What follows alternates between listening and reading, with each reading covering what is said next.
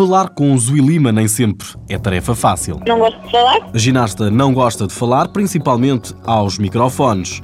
Não por falta ou excesso de humildade, mas porque a timidez toma sempre conta dela quando tem que se expressar em público. Em frente aos colegas sou diferente.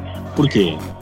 Não sei. São pessoas que eu conheço já e, e portanto, tenho sempre alguma coisa para dizer. E é dos colegas que obtém o feedback enquanto pessoa. Zui Lima não hesita em apontar a maior qualidade e o maior defeito. Sou um bocado teimosa.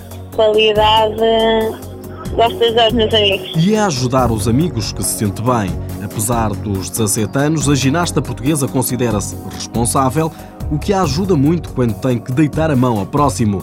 Considera-se uma grande e boa amiga. Ajudei a ultrapassar algumas crises, Como por exemplo o amor. por exemplo.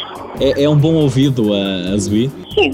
Quer dizer, pelo menos dizem que sim. A história de Zui Lima na ginástica rítmica começa aos 7 anos. Andava na escola como todas as outras crianças quando a professora de ginástica a foi recrutar pela habilidade que já demonstrava.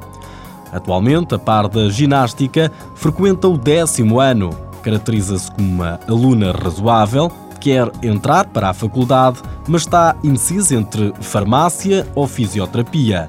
Natural do Canadá, veio para Portugal aos 3 anos. Vive em Lessa da Palmeira, perto do mar, e sempre que pode, vai à praia. Mas não vou lá muitas vezes. Porquê? Porque não tenho muito tempo. A escola e os treinos excessivos são aqueles que lhe roubam a maior parte do tempo. Quando o tem, gosta de apreciar uma boa comédia, preferencialmente se Johnny Depp e Sandra Bullock forem os protagonistas, e fazer uso do iPod que transporta sempre com ela para ouvir os estilos de música preferidos, o pop e o rock. Zui Lima, 17 anos, campeã nacional de ginástica artística. Na Taça do Mundo, na final de salto, conseguiu um terceiro lugar. Nos campeonatos da Europa, chegou à posição 33. É uma promessa da ginástica portuguesa. Apoio Instituto do Desporto de Portugal.